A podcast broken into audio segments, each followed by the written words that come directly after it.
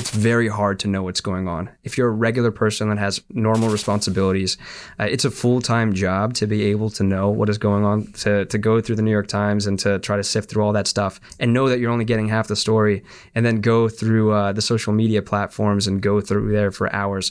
Uh, and so, in terms of like, how do we solve that problem? How do we actually get people informed?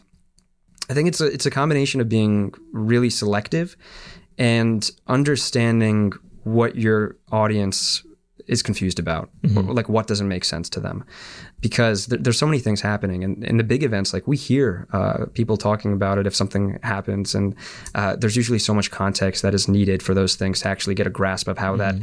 that uh, came to be or how that's going to affect people and so what we do is first of all we focus on what the new york times and what outlets like those don't mention right mm-hmm. so we're trying to find out well what are they ignoring here that's actually important mm-hmm. and the second thing is we try to cover what are they explaining here that actually makes no sense? Like they're missing so much context. They do this on a regular basis. How can we fill in those gaps?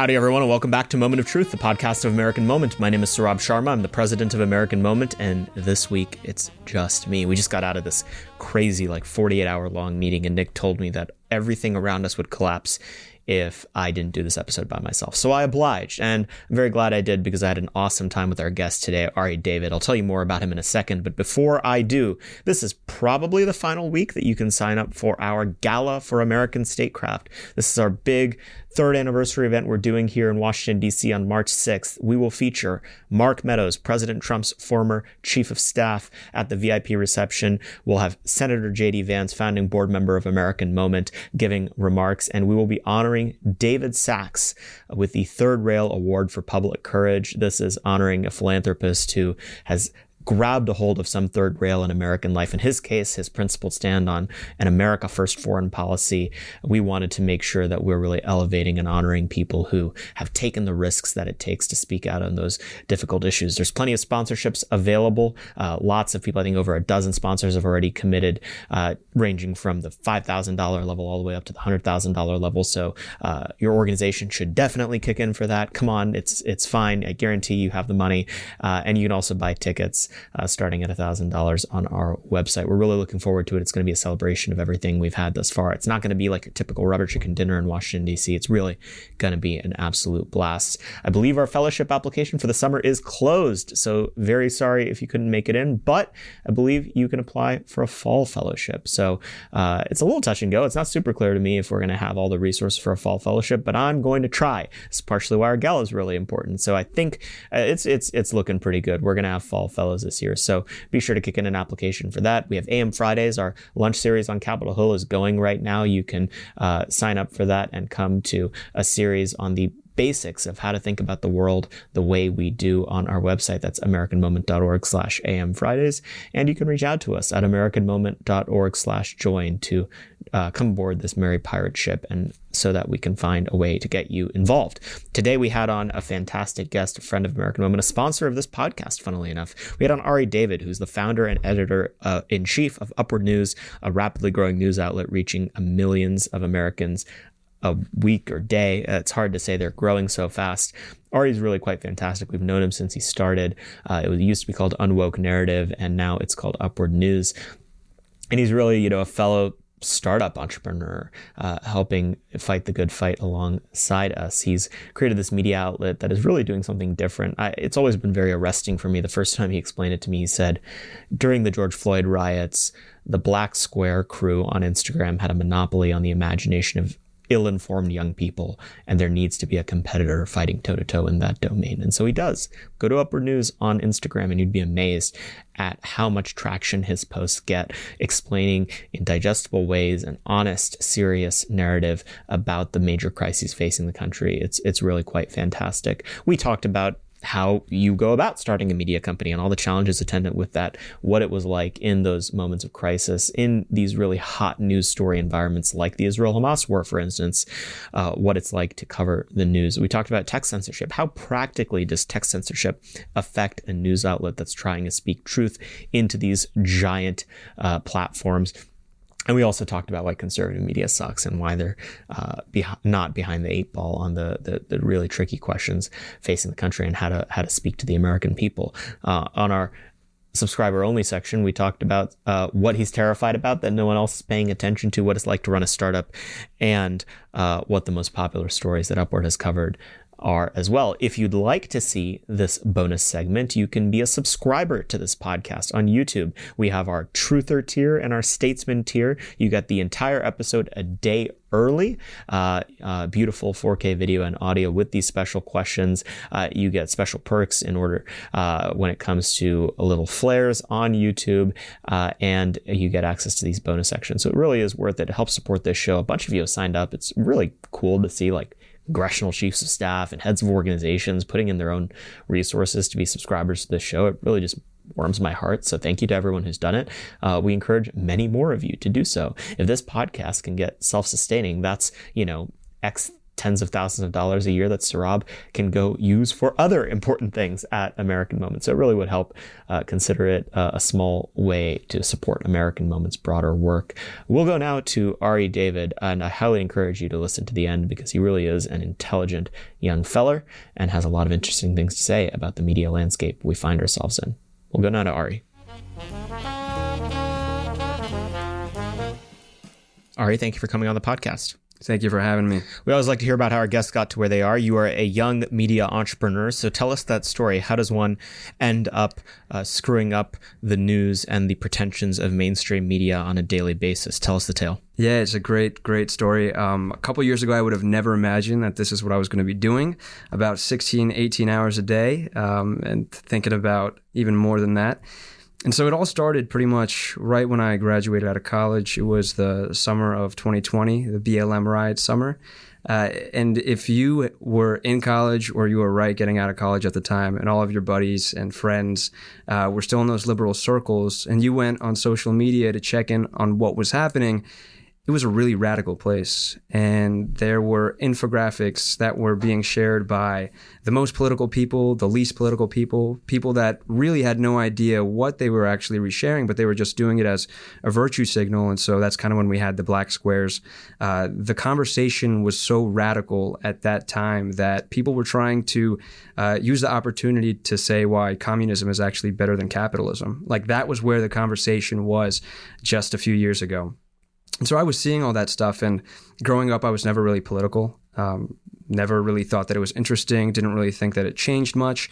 And then when I got to college and I experienced the the whole progressivism and the wokeism that was happening there, that's when I started paying attention. Um, as someone that was just inherently not political, seeing people that I grew up with, that I knew, getting so politicized in really, I think, non logical ways. That's Where were you at college? I was at University of Maryland. Okay. And so I saw this happening. And during that BLM summer, I realized that there's got to be a way to combat this. There's got to be a way to, in really a non sensational way, just fact based, uh, being level headed, try to talk to these people that don't really understand politics in the greater scheme, but are just resharing really harmful things. Uh, and that's kind of what we set out to do. So I created an Instagram page. I started creating these infographics. Uh, and within a few months, I mean, we were getting tens of thousands of followers. It was just myself at the time. But clearly, people were hungry uh, to look at this stuff without emotions, without opinions. They just kind of wanted to know what was going on, and they wanted a way to share with their friends that already might be indoctrinated, might be very political. They wanted to show them something that uh, maybe wouldn't scare them off. So that's kind of the the early story of Upward News. Uh, eventually, we kind of left this uh, type of combative uh, an aggressive approach of trying to debunk everything that's being talked about in terms of ideological terms and realized that what we were actually doing was a form of journalism and we were trying to figure out like what's the broader story that's happening here? How can we convey the details that are important? And i realized it was more interesting to look at smaller stories and see the way that they're impacting society at large rather than having uh, these big ideological debates. Give me an example of a smaller story. Yeah, and so for example, uh, whenever there's these stories about uh, different liberal states and they're adopting uh, different higher minimum wages, instead of arguing whether like these minimum wages and mandates are bad and looking at the the libertarian approach of things it was more interesting to actually look at well what's happening in these states when they do uh, choose and elect these things? Are the prices getting more expensive? Are people losing their jobs? So instead of looking at this as an ideological battle where we're trying to prove whether libertarianism is good or communism is bad and those things. Just looking at the story and what's happening on the ground and kind of getting a real understanding of it was much more appealing for um, myself, I think, as someone that was trying to figure out uh, how the world worked, and I did that through Upward News, through the reporting. Uh, and so I think it appealed to a lot of people too that once we left out of that really polarizing moment, people didn't want to talk about these large debates anymore. They really wanted to just kind of understand what was going on around them. How would you describe your audience?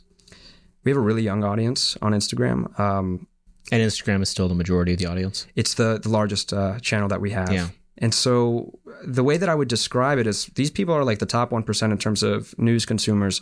They really know what's going on. And so we'll have our articles go up on Instagram and we'll have people uh, comment like really uh, informational comments and point us to other places to look at. And these are like young people and they're disenfranchised with uh, the New York Times, of course, like everyone almost is these days. And they might look and they might follow those news sources. But at the end of the day, whenever they look at those, they're skeptical. And so then they go to us and see, well, what are we saying about it? And so that's kind of the way that we do uh, a lot of this stuff too. Is we're trying to see what's everyone covering, what's the biggest institutions in the country covering, and then see what are they missing. So I think something that would be very helpful to take this out of the realm of the abstract would be to talk about play by play how a media narrative forms. Right now, one of the biggest stories online that is generating almost as much squid ink as the BLM riots did is this war going on between Israel and Hamas. Paint me a story of how that went when October 7th uh, first happened. What did the narrative look like online to you, and how has it changed over time? Yeah, well, one of the the key things to look at in terms of this conflict specifically, um, in contrast to the conflicts that came before it, I think now is X under Elon Musk. And so when this conflict happened, before anybody was even reporting on it, like the the X timelines and social media like telegrams and the WhatsApps, all of those were flooded with firsthand accounts of what people saw from that day. Uh, it, it's hard to imagine that even under the old leadership that something like that would be able to happen, knowing how fast that they can kind of cut information going. And if all people had to uh, rely on was the New York Times or uh, the Washington Post, I think the narrative would have been tremendously different from the beginning. But as a result of looking at all of this firsthand information directly. It didn't have to go through journalists. It didn't have to go through this process of these uh, mainstream journalists that say, we looked at all of the evidence, so you don't have to, right? You saw it for yourself. Mm-hmm. Everyone saw it. Um, and so I think that the narrative has changed over time and over the weeks since the beginning. But that's how the narr- the conflict started was with the firsthand accounts that people saw. And of course, uh, once that kind of fades away and it gets back to classical reporting and it's the big outlets that have the big stories first, it starts to change again. And there's a lot of ideological biases. And you have Al Jazeera that puts out its information, of course, with a certain bias. You have really big mess ups by outlets like the New York Times and the Wall Street Journal. I think the, the craziest thing I've ever seen in my life is uh, the morning of after the supposed uh, hospital bombing, which uh, they said killed like 500 people. Uh, the hospital wasn't even bombed; it was actually the parking lot. It's unclear if anybody even died, if there was tens or, or dozens of them even.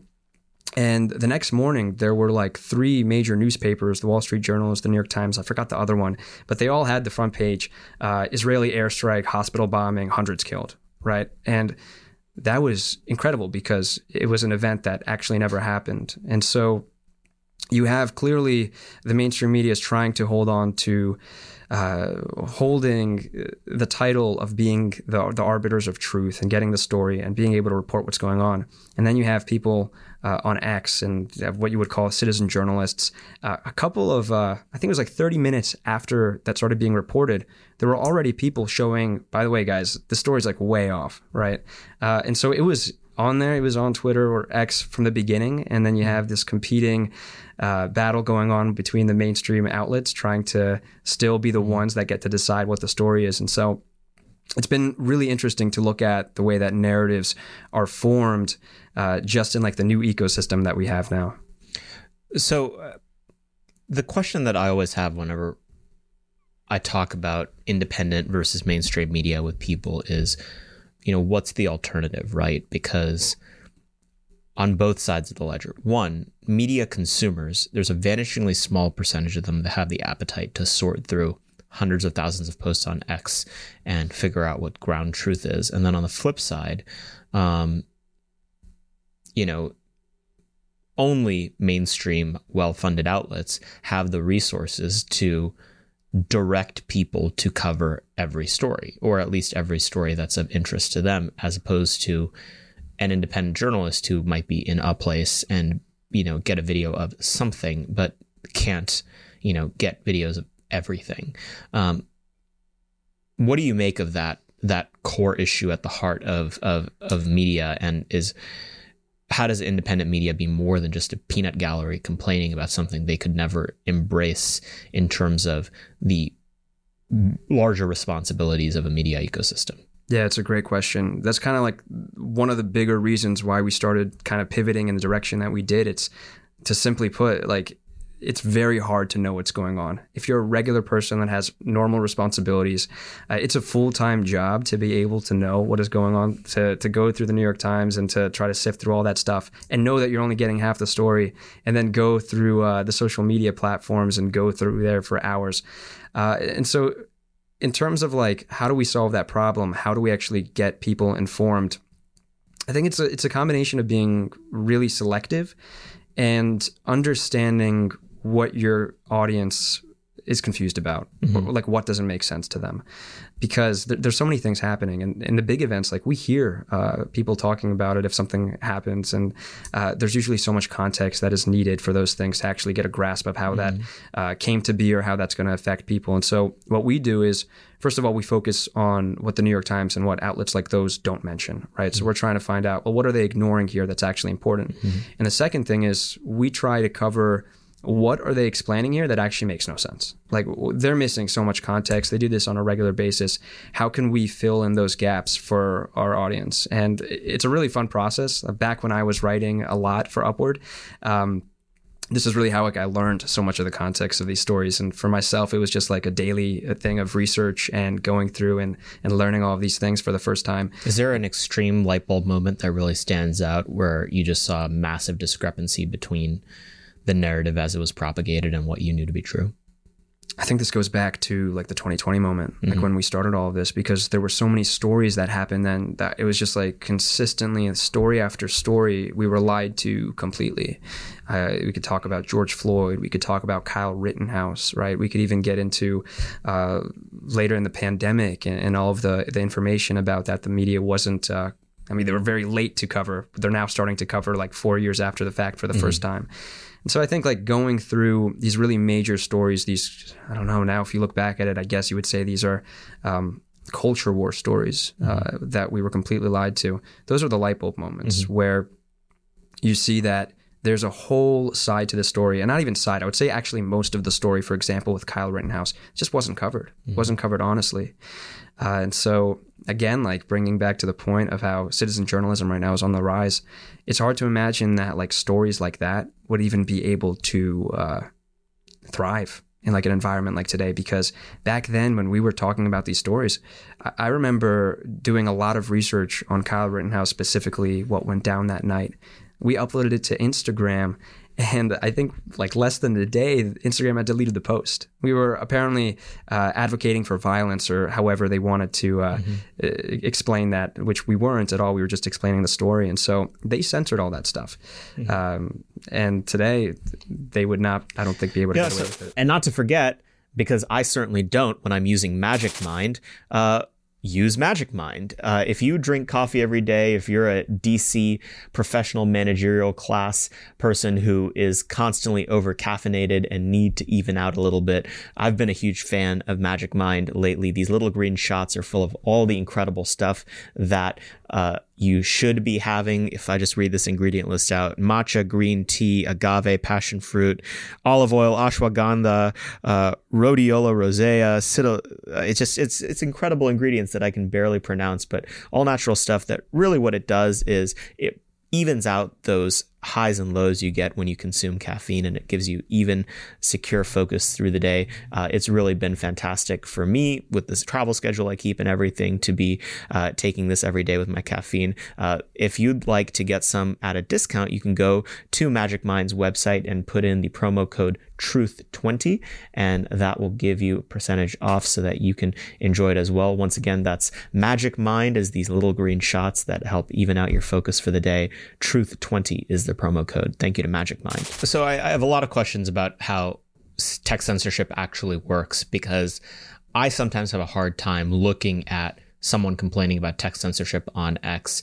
And when you dive in and actually ask the hard questions, they're like, well, my post is not getting as much likes as it should. And it's like, okay, you kind of sound like you're being goofy. Uh, I'm not saying that's the case. In, in your case, peel back the curtain you're running a media outlet that actually has a large following. You have the you have a long uh, data set of time to look at. What practically on each platform does tech censorship actually look like, and how does it impact your business and your ability to propagate the news? Yeah, it, it's a really good question. It affects pretty much every single media business out there, I would say, except for the ones that are liberal so our biggest platform is Instagram. That's the one I have the most mm-hmm. experience with in understanding censorship. And I think Instagram is probably the most quintessential one in understanding how that censorship works because there's so many different factors at play. And so it breaks down into I think two categories. The first is algorithmic censorship. And so the algorithms are crazy. Um, they are able to change them to be able to suppress certain kinds of information. We saw this a lot with the pandemic where if you were to write posts about vaccine, Instagram would scan the caption. It would take the image, put it through OCR, see if you have any word uh, vaccine in there. And if it did, the algorithm would kind of make a prediction and see is this like uh, in support of vaccines or anti-vaccines. And based on that, they would either show it to people or they wouldn't. Uh, then they would actually affect your whole account. So if you just started talking about vaccines and then posted something completely different than that, you still wouldn't get any reach. So that's like one way I think that still happens a lot, the algorithmic side. The second side is like this human interaction where you have these like global organizations. People talk about these all the time uh, the fact checkers. And they hire these people and they go through instagram posts and things online uh, and i guess in, in, coordination with like outlets like the associated press and all of those uh, like business insider some of those um, they write these stories and say well this is what they're saying and this is why it's wrong. And these like journalists at the Associated Press and people that work with like the fact checkers, they have the ability to go into uh, the Instagram posts and be able to like censor it themselves. Like we've had this happen where our Instagram post gets censored because some Associated Press writer wrote that this was false. We what story was that? It, ha- it happened so many times. Mm-hmm. The last time it actually happened was like three weeks ago. So this mm-hmm. is like still happening. Mm-hmm. We wrote about uh, the migrant crisis in New York City. There was a school that had temporarily shut down because of a combination of like the the migrants and having to put them there and like a storm, something like that. And the Associated Press, it was this author that has like repeatedly looked at our account and tried to flag us before. And so they said something that we proved to them via email, like this is wrong what you guys are saying. Clearly this doesn't add up. And like within a couple minutes they responded, "Okay, you're right. We removed the the flag there. We removed the censorship." So like I've never seen the terminal that they use. I've never seen like whatever software they have that connects to Instagram. But like these people have free reign to just decide what uh, mm-hmm. what goes out through uh, into the social media and, world. And what are the couple of buckets of prime targets in terms of censorship? You mentioned COVID vaccines is a major one. What what are the other places where you know that if you put something out there that even slightly deviates from the party line, you're getting a, a hammer? So uh, I'll give I'll tell you this in like through a story. Mm-hmm. So when the migrant crisis started kind of getting much worse and much harder to ignore, it started going on the New York Times uh, front pages and all of that.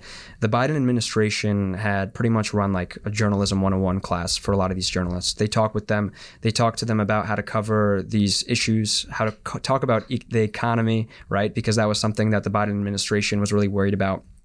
And so when you have like this kind of coordination and the federal government is talking to outlets and trying to help them uh, cover things correctly, these outlets can then just cover these through their fact checks. And so what I've noticed is that a lot of the times, whenever uh, the Biden administration is worried about some specific issue that is really hurting their poll numbers, uh, whenever the uh, media starts to defend them, they also defend them through authoring fact checks. And so that actually just ends up censoring whatever issue is problematic for them.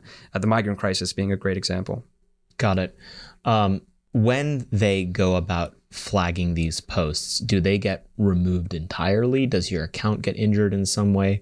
Practically speaking, how does this affect uh, the audience growth and the platform growth with your posts? Yeah, it depends. I've seen accounts go completely under uh, in terms of like being banned, never be able to access mm-hmm. that again. That happened to us on Twitter back during the early days of the Jack Dorsey reign. Um, what story caused that? I don't even remember. Mm-hmm. It was just one day uh, we were posting on Twitter. We had good growth on there, and then the account was suspended forever, permanently. So that was kind of it. You never know. Like uh, one of the things that I think people don't talk about as much is these social media companies have like no customer support. If you want to get in touch with somebody there, you will never. And they have such a massive responsibility for speech in this country, and nobody could even talk to them. I think it's crazy for uh, a society that has always tried to make like businesses more accountable towards people and uh, be able to be better, I guess, in a way that nobody has ever thought. Maybe Facebook should have customer support. Like, there's crazy stories that people report on. Uh, about people impersonating them and really damaging things, and nobody can ever get a hold of these companies. Um, when your Twitter account got banned, did, did you get it back eventually under Elon's reign, or no? How did that work? Oh, no, we never got it back. Yeah. Um, talk to me about Elon Musk's takeover of Twitter. Um, I've seen a claim floating around that just by him making Twitter a more free speech friendly platform through his ownership, that it has caused an effect across all social media where everyone is actually cooling down a little bit on how much and how aggressively they're censoring content. Is that true? It does feel like that in some ways. Mm-hmm. Like what he's created is a free market where his product is now superior than every other product because mm-hmm. people can go on there and they know that they're not going to get censored. Mm-hmm. And all of a sudden they have like these two other options. They can go mm-hmm. on Facebook, they can go on Instagram, but they can't really talk about everything. Um, and so now like Elon Musk's X is just a better product uh, inherently by what it's designed to do. Mm-hmm. And so the other ones, I think, in terms of competition, in the meantime, they're going to compete. But as we've already seen, there's a lot of pressure on X, uh, especially from the European mm-hmm. Union. The election is coming up. It's going to be incredibly important. I don't even need to mention that. And having free speech on X is a serious liability for the Democratic Party, as seen in 2020, when um, a lot of things that affected that election were due to censorship mm-hmm. on those platforms. And so they're going to try to figure out how they can uh, hit the weak spots of X, and there certainly are a lot of them. So, just to answer your question, yes, in, in the short term, I think that it is kind of relieving a lot of the censorship in other areas. Uh, but in terms of long term, I, th- I think they're going to figure out what to do about that. Yeah. Go- going back to the Israel Hamas war as as a synecdoche to understand the situation. Um, it actually seemed like on October 7th that the online narrative was largely trending uh, in in a pro-Israel direction, recognizing the atrocities that that the terrorists had committed. Uh, but that's obviously rapidly changed since. Give me a play-by-play of how exactly that happened and, and what platforms it happened through. So we'll start from the beginning. Like, yes, that narrative was set from the start because of just how crazy the content, the firsthand accounts were. Uh, there was no censorship. People were getting it. They were seeing it. Um, just in terms of what happened that day, um, unless you are like vehemently uh, pro-Palestine and you have been your whole life, it's very hard to kind of distort that situation uh, for political gain. And so, yeah, that's how it started out. In terms of how it's changed so much. Um, I, I, think the fact is it's a war, and you can point to whatever side of a war you want to and show here's the death, here's the suffering, even if it's on both sides. I think it's natural that there's uh, a lot of people that have their own agendas at play. Uh, they want to specifically highlight about suffering that is happening in Gaza or for the Palestinians. And if that's all you focus about, just bias by omission will be enough uh, to kind of skew the narrative if you look at like all of the Arab countries, for example, a lot of them don't even know the extent of like October 7th. They're just always going to support that side. And they have a lot of sway. Uh, they have like the Al Jazeera's of the world that really propagate their narrative. Uh, they focus on all of that. Um, and then in this country, you have a lot of people that are progressive and they align with the Palestinian cause. And so it's kind of like a BLM effect. I think there's a lot of similarities here in terms of the way that you look at the posts on social media. They're incredibly one sided, uh, they're purely political, and that's on Instagram, that's on uh, Twitter, or sorry, X, and that's also on TikTok. There's a lot of young people on TikTok. It's very progressive. Uh, and going on there and just like seeing one side of the war, I think it's natural for people to think that it's one side is wrong, one side is right, uh, especially when that's being what's fed to them.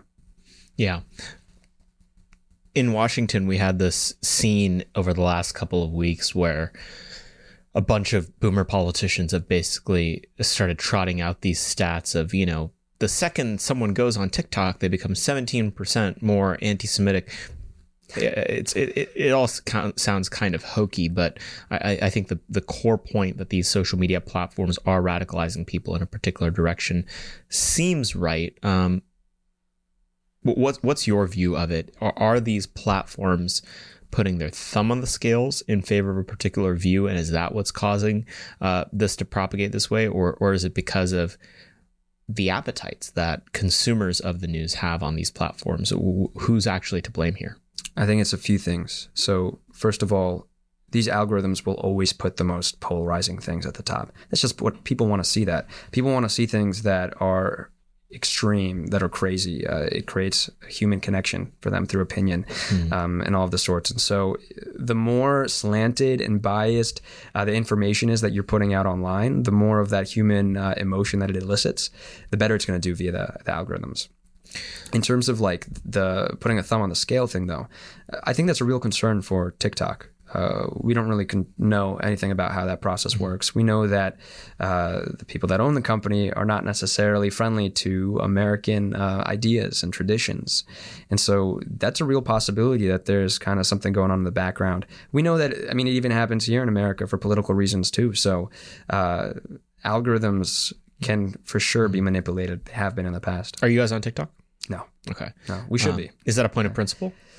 No, it's not. Uh, it's a it's a resource thing, and so mm-hmm. the way that we look at it is we have such little resources. We're really like a scrappy startup here, and we want to focus on a few things and do them really well, rather than branching out and focusing on many things and messing them up and not putting together a cohesive uh, and good product to give to our readers. Mm-hmm. And so for sure it's on the roadmap. I think if we had the resources right now to be on TikTok, mm-hmm. we would.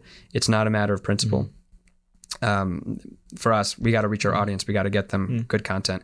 We're doing that via Instagram right now, and also our newsletter, which is like people love it. They don't have to fight with algorithms for that.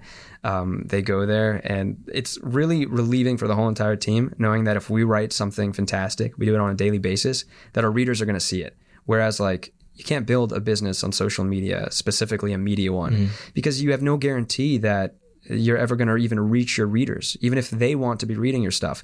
Like it's just not up to you. So we've kind of pivoted in some ways uh, for the sole purpose of being able to reach our readers. Have you not seen any way that the email companies are able to put their thumb on the scales? I know that political fundraisers will talk all the time about how Gmail is sending a lot of Republican fundraising emails to spam, at least partially, I assume, because uh, they are. But um, yep. th- th- there there are systemic complaints that there are uh, are heavy biases to send certain stuff to the junk folder or to non-important folders uh, for right-wing newsletters or right-wing uh, email blasts as compared to left-wing ones. Have you noticed that? So there's a lot of spam problems with email in general. Um, I have heard of this. I've read about it. I've never experienced it myself or been able to even measure if that's actually happening. Mm-hmm. But the one thing that I'll say is that email has been around for quite some time now, like much longer than Facebook or Instagram. And so I think people look at email similarly to how they look at the, post mail, right? That comes to you in your mailbox. Like they look at that as like, this is a regular way to communicate with people, like text messaging. Like it's just a right at this point. Uh, they don't look at Instagram and Twitter the same way it is totally possible that Gmail and Google and uh, Yahoo and all of them can decide to start messing with the emails and start censoring through there. If they did that, that's a really big that would be a really big problem for a lot of people i think. That's like i think rocking the boat to a serious extent. I mean it's crazy because in the beginning of like the 2020 uh, round of censorship censorship it, it was crazy to realize that i was trying to say something and i couldn't. Like there was just mouth over my tape.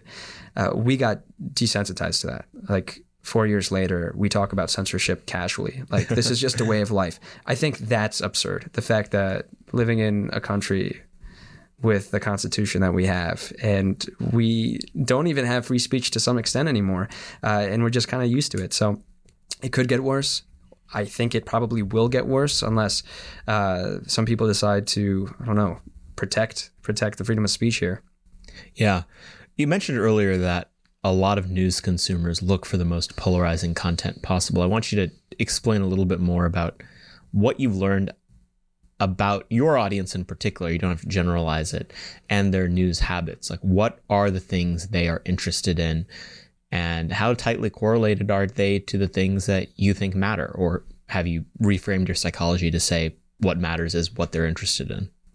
Yeah, that's a really interesting question. Um, when we choose what stories we want to write about, we're trying to we're trying to pretend like we're the audience. Like, what would we want to read about?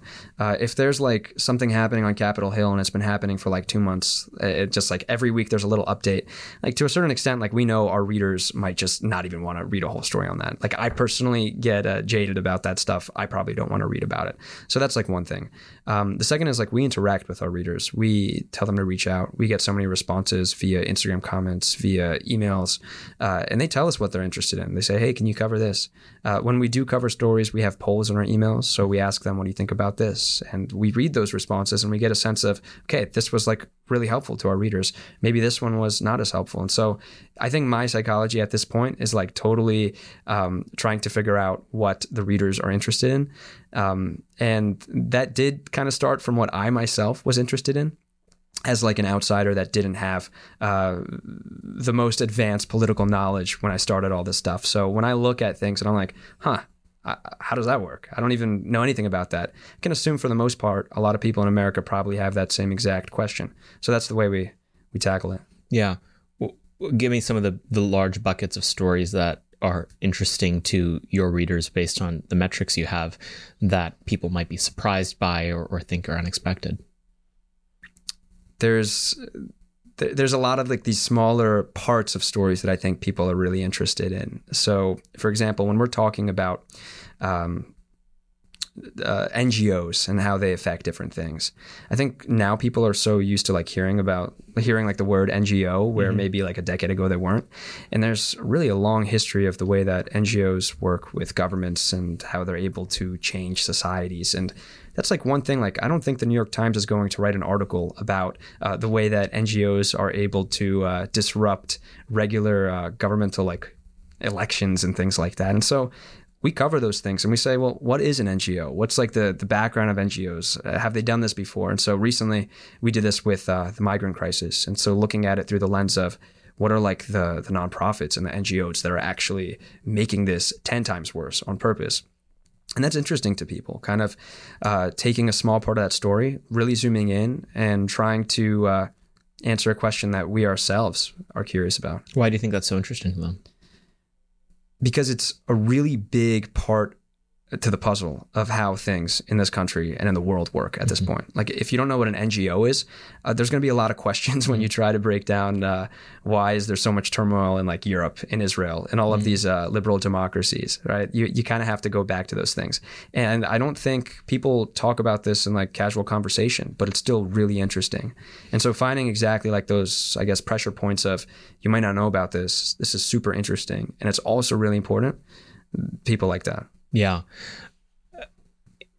I have a theory about this. Tell me if you think it's right. part of the reason why people might be interested in something like, uh, you know, the NGO influence over the migrant crisis is because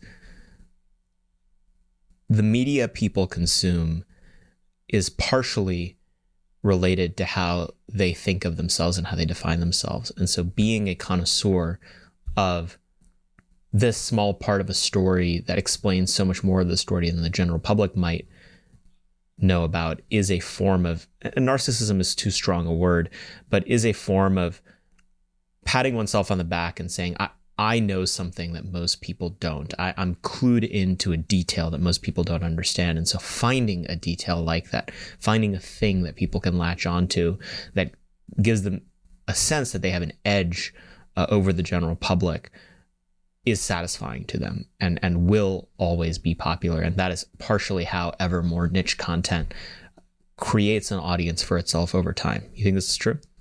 Yeah, I think so. I mean, the the reason that uh, people still buy newspapers is uh, because they, they want to have an edge over people. Mm-hmm. Like the, it is at the end of the day a competition to stay informed.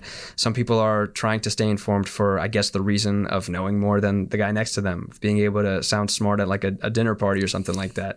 Um, and then there's other people that want to know want to stay informed because that could be a life or death situation, right? Uh, so you can make proper financial decisions, so you can send your kids to the right school, so you can vote for the right people uh, to elect to the government, right? So there's really good reasons that I think are um, not like more of that selfish, like I just want to be smarter, but mm. I, I, people want to understand the way that the world works, and they don't want to they don't want to be late to trends that could uh, really affect them. Big picture, what are the the big thematic things that are really popular with your audience? Uh, in terms of just uh, stories, stories, yeah, there, there's a lot of them, and we're constantly kind of uh, changing what we're covering based on what's going on in the, the news. But um, one of the big things we've been covering for like the better part of a year is what's going on globally and like geopolitically, the changes that Europe is going through, the different geopolitical ties uh, that are being transformed under the Biden administration. Right? There's there's so many things that are happening, um, and I, I think our readers really like to see that there's different countries that are kind of dealing with similar problems in America and to see what they're doing. I think, um, like that Freedom Convoy story a couple years ago, uh, the truckers in Canada, and now you have the truckers all over Europe. And uh, at one point, you even had truckers in America. And so there really is this really large trend that we try to cover uh, pretty often in terms of updates and keeping our readers informed of what's happening in all these countries because it's nice to feel that you know we're not alone. We're not the only country in the world that has these set of problems. So that's one thing. Uh, we like to cover a lot of government corruption and the stories and the Hunter Biden evidence and all of those things. Um, those kind of fit into the category of stories that are not only not covered in the mainstream media, but when they're covered by like regular traditional conservative media, it's highly confusing.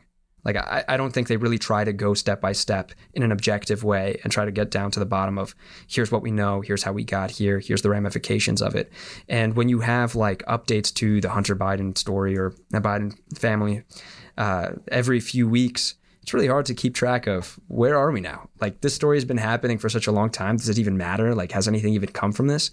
And so we look at that and I look at it, I'm like, yeah, I'm kind of lost too. Let's cover that again. Let's uh, go back to the basics. Let's catch our readers up. So what we think is interesting and we think is, is important is what we report on. And uh, our audience likes the fact that we're not like the New York Times or the Wall Street Journal, where we have hundreds of articles per day. We have two or three, right? We keep it very selective. And uh, we kind of decide on what actually matters here. And people appreciate that because if I give someone like um, a print copy of the Wall Street Journal every day for a week and they have to read through the whole thing. I don't know if they feel more informed or less informed. Like that's a lot of information. A lot of it is fluff. A lot of it doesn't actually matter. Whereas we kind of just limit it what you're getting from us does matter. It's not everything that's happening in the world, but this stuff does matter and it's going to help you stay informed. That's kind of the, the approach there. Yeah. Talk to me about why conservative media sucks. I want you to take as broad a view as possible, then drill down into the specifics because the problem that you're trying to solve is the golden grail of problems that a lot of conservative media outlets sell themselves on trying to solve. We're informing young people, we're countering the narrative. I mean, you used to be called unwoke narrative. I mean, this is gravy for a lot of these outlets. Why are they bad at doing what they've set out to do? I think that it happens from the way that they look at themselves. Like when they look at the liberal media and then see themselves as conservative media, they're inherently putting them in a position eh, themselves in a position where they're always going to be reacting and just following what the other side is doing and trying to constantly, I don't know, debunk that stuff or att- attack that stuff. And that's not really how important journalism is kind of put together. I think uh, important journalism is about being inquisitive about the world, uh, asking the right questions, covering the right stories, and not just responding to what the other side of the aisle is saying. And so, uh, most of the writers at Upward News, they're, they're, conservative. We don't really look at ourselves as a conservative outlet. Like our goal is literally just to inform our readers. Hey, but like, like I, so I, I, I take what you're saying, and that that makes a lot of sense. But come on. Like okay all your writers are conservatives. You're, you're writing with that perspective. Like what's the actual difference then in, in core approach that that you know you deviate? You're like your branding doesn't look like you know red white and blue you know boomer bald eagle squaw. Like you know it's it's it's it's it's cleaner but but very practically how does that inform the way you talk about the news? Well it, it impacts the stories that we choose to cover. Okay. Right. And so what the stories that we think are important are of course that's totally biased, right? We can write the most like objective article, but the fact that we decided to even write about that article, there's a bias in that. It's a, examples of that being stuff like the Hunter Biden controversies, exactly. right? Or like, the fact that there is a migrant crisis. Exactly. And but then when we actually write those stories and we get into them, we're not trying to write it from any kind of moral position. We're not trying to include like our personal biases in there. Um, none of the writers are allowed to put any opinions of theirs into the stories. And the goal is we have to include everything that is important in the story because why would we make it so that we only have part of the story? Like that's just uh, kind of going back to the whole like censorship Twitter thing. That would create a bad product if for our readers to actually know what was going on, they would have to go to the New York Times to read what they're saying and then compare Upward News and the New York Times and say, now when I put all these together, now I kind of get it. We, we want to avoid that. We want to have an actual full product here. And so sometimes that means uh, incorporating uh, parts of a story that conservative media ignores because they've taken a really pro Trump position, for example, and they don't want to repeat a couple quotes or things like that. So um, we're not trying to uh, convince our audience how to think. I think actually conservative media a lot of the times falls into this trap where instead of like talking to their audience, they're talking at them. We're trying to just inform our audience. Yeah. What else uh, is wrong with conservative media? You talked about you know the specific sort of editorial perspective, but in terms of the forms and the strategies they take in terms of propagating uh, the news, uh, whether it's the, the, media they choose uh, and uh, and and other tactics, what's wrong with it? What do they get wrong? I think a way to look at this is look at like the audiences and the demographics that they're reaching. The traditional conservative media is not very aesthetically pleasing. I think in terms of like the quality of the writing itself, it's not that good. It doesn't go through such a thorough thorough editorial process. The writers that are writing it are not the best writers in the world. They might be okay reporters, but uh, the quality there drops. And when they're reaching an older segment, uh, that might not mind about those things, then it's fine. Like that, that probably does the job and it, it keeps people informed to a certain extent. But the younger generation, I mean, they grew up, uh, if they grew up not political at all, that means they grew up seeing like all the liberal outlets, which have absolutely nailed down the aesthetics.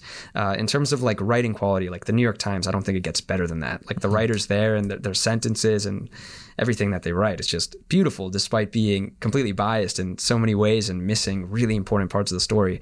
Um, and so I don't think there are like I, I, probably couldn't even count a few conservative outlets that are really trying to put out really solid work that could compete on that level.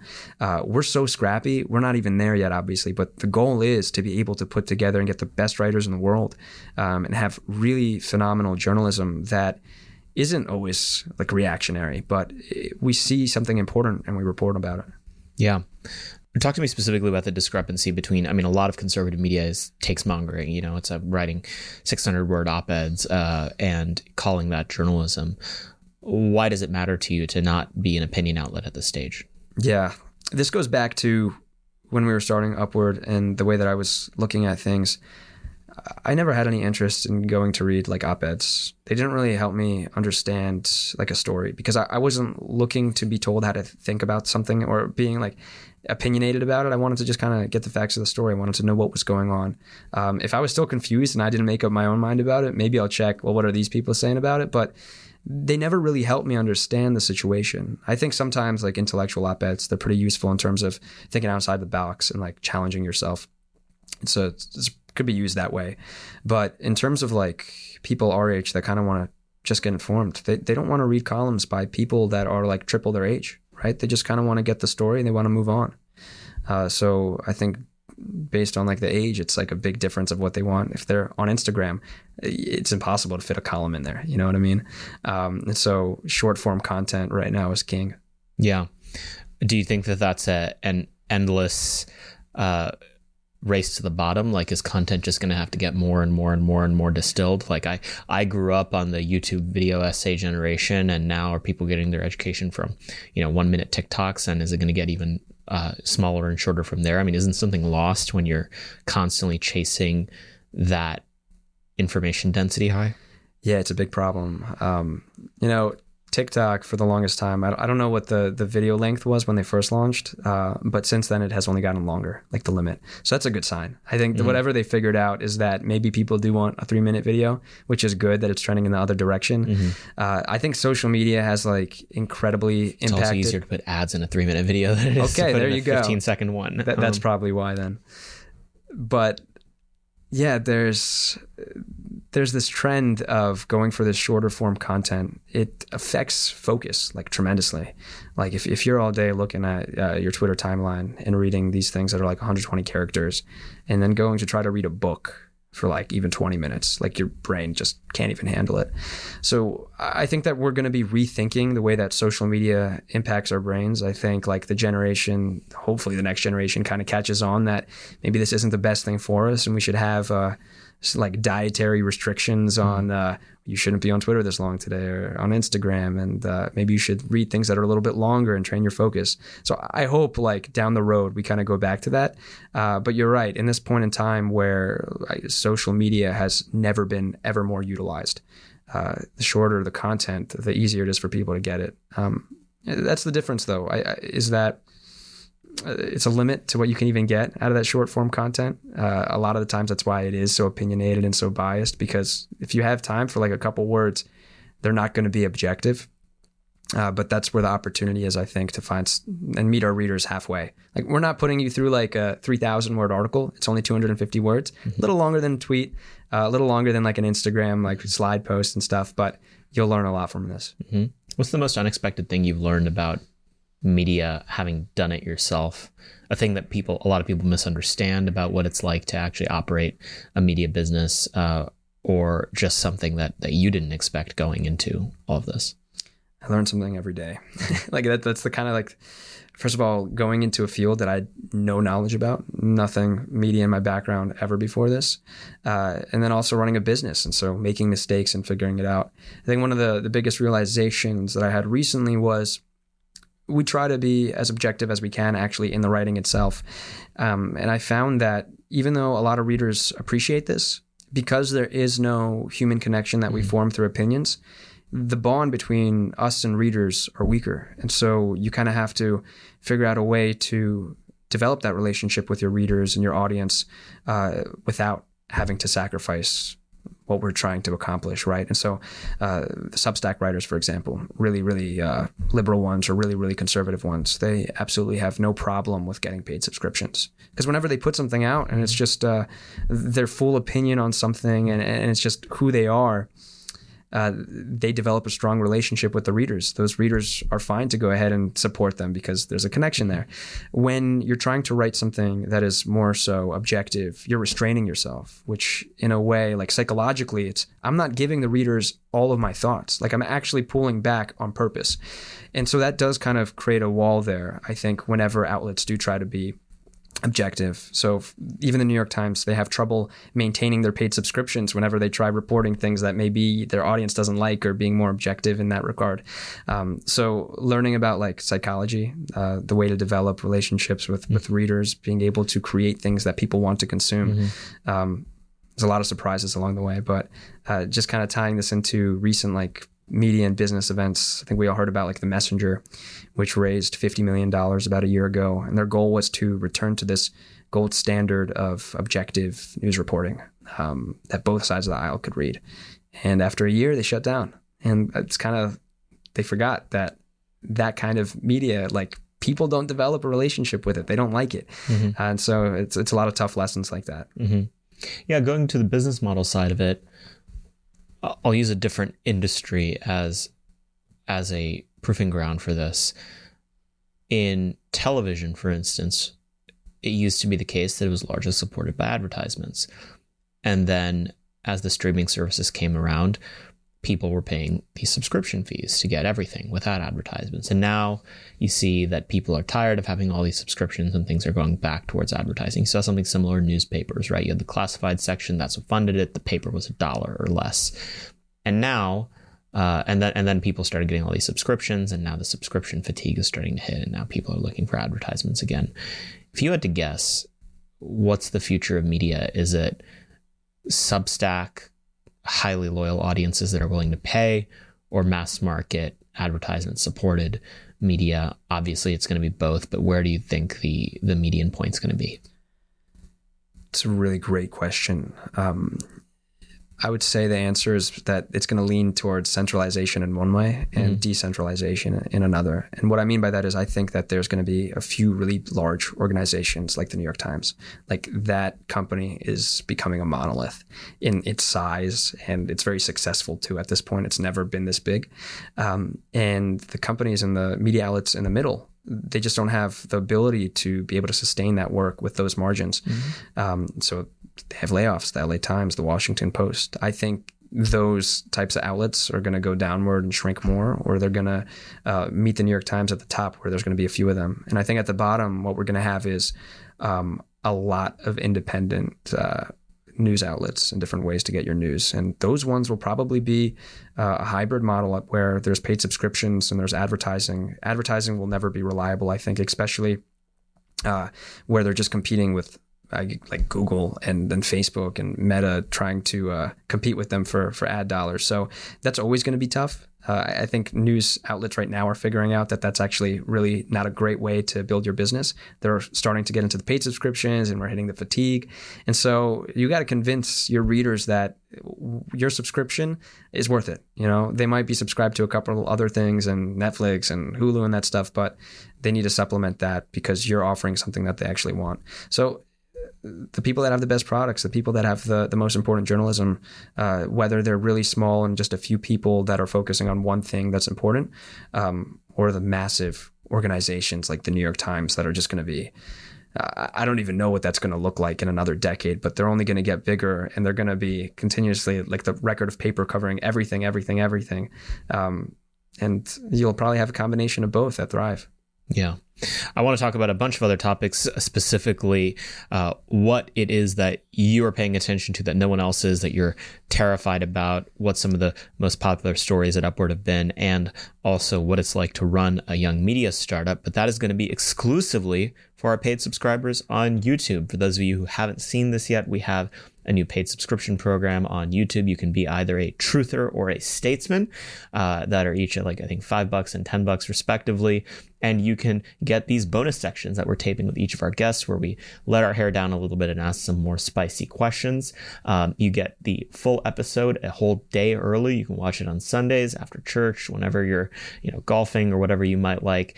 And you get access to other special member perks on YouTube. So be sure to go and subscribe to be either a truther or a statesman so you can hear Ari and all of our other guests' amazing answers to our most interesting questions.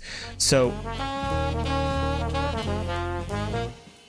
we're grateful as always this week to bring you this episode in partnership with Upward.news. Upward.news is a fantastic political news website run by our friend Ari. Uh, their daily brief brings you need to know news and insights that you won't find in the mainstream media. They've put out fantastic content on Instagram, on Twitter, and many other platforms. Sign up for their newsletters at Upward.news. Um, you know, even with political insiders, many of whom listen to this, this show, it's helpful to have people who can collate the most important news items happening uh, across the world every single week. And Ari does that with his various newsletters at upward.news. Once again, that's upward.news. Thank you so much for helping bring Moment of Truth to our audience. Ari, how can people keep up with everything that you're doing at Upward and follow you wherever they can? Yeah, well, the best place to go to is ihatefakenews.com. it's, a, it's a lovely domain that we purchased. Uh, it's memorable. And so you go there, put in your email, you'll start getting all of our email updates. Uh, and I know that you love the content. And we respond to every single person. I personally respond to every single person that emails us back and responds and stuff. So uh, please feel free to do that with any questions, with any feedback requests. Uh, we're trying to build a, a, community of people that want to get the truth and want to know what's going on. And so that's the best way to kind of keep in touch with with our journey here. What are the handles on social media? Uh, on Instagram, it is Upward News, and on Twitter, it is or X, it is Upward News HQ. All right, folks, that's your challenge: is uh, start bothering Ari as much as humanly possible by responding to the post that he sends out, so that he has to respond back to you. Ari, thank you for everything that you do. Congratulations on all the fantastic success, and thank you for coming on the podcast. This was awesome. Thank you for having me. Hopefully, you guys enjoyed that. We certainly did. Thank you again to Upward News for all their support of the podcast. Thank you to Magic Mind. Uh, as always, be sure to go to AmericanMoment.org. Sign up for the gala for American Statecraft. I know it's pricey, but come on, you guys are good for it. A lot of you people in DC have expense budgets and stuff to buy tickets to galas. So let's see some sponsorships. Let's see some ticket sales. It's basically the last week you can do so. So be sure to check it out sooner rather than later. That's AmericanMoment.org slash gala. Sign up for AM Fridays, our lunch series on Capitol Hill. Uh, we've got lots of fantastic speakers speakers for this spring. We'll be running it for 10 weeks uh, starting uh, this previous Friday from when this episode dropped. And uh, be sure to go to AmericanMoment.org slash join. Get off your couch, get involved with us. If you want to find a job here in DC, it's our job to help you get it. Don't wait until the presidential administration starts and roll up and be like, I'd like to be ambassador to Mexico. No, you have to start out at the bottom and we'll find a way to get you started, accelerate your career so that you can one day be ambassador to Mexico or whatever your big hopes and dreams are. Thank you guys as always for listening. Be sure to subscribe on YouTube become a member, a truther, or a statesman so that you can get this episode a whole day early and get the bonus content. And be sure to rate and review this podcast on Spotify, Apple Podcasts, or wherever you get your podcasts because it really does help us. Thank you again to the thousands of you that listen every week. It's always a pleasure. We'll see you next week. Moment of Truth is an American Moment podcast taped at the Conservative Partnership Campus Studios and is produced by Jake Mercier, Jared Cummings, Tiffany Kutris, and Matthew Pearson. Our intro song is A Minor Struggle by Ryan Serenich, and our website is AmericanMoment.org.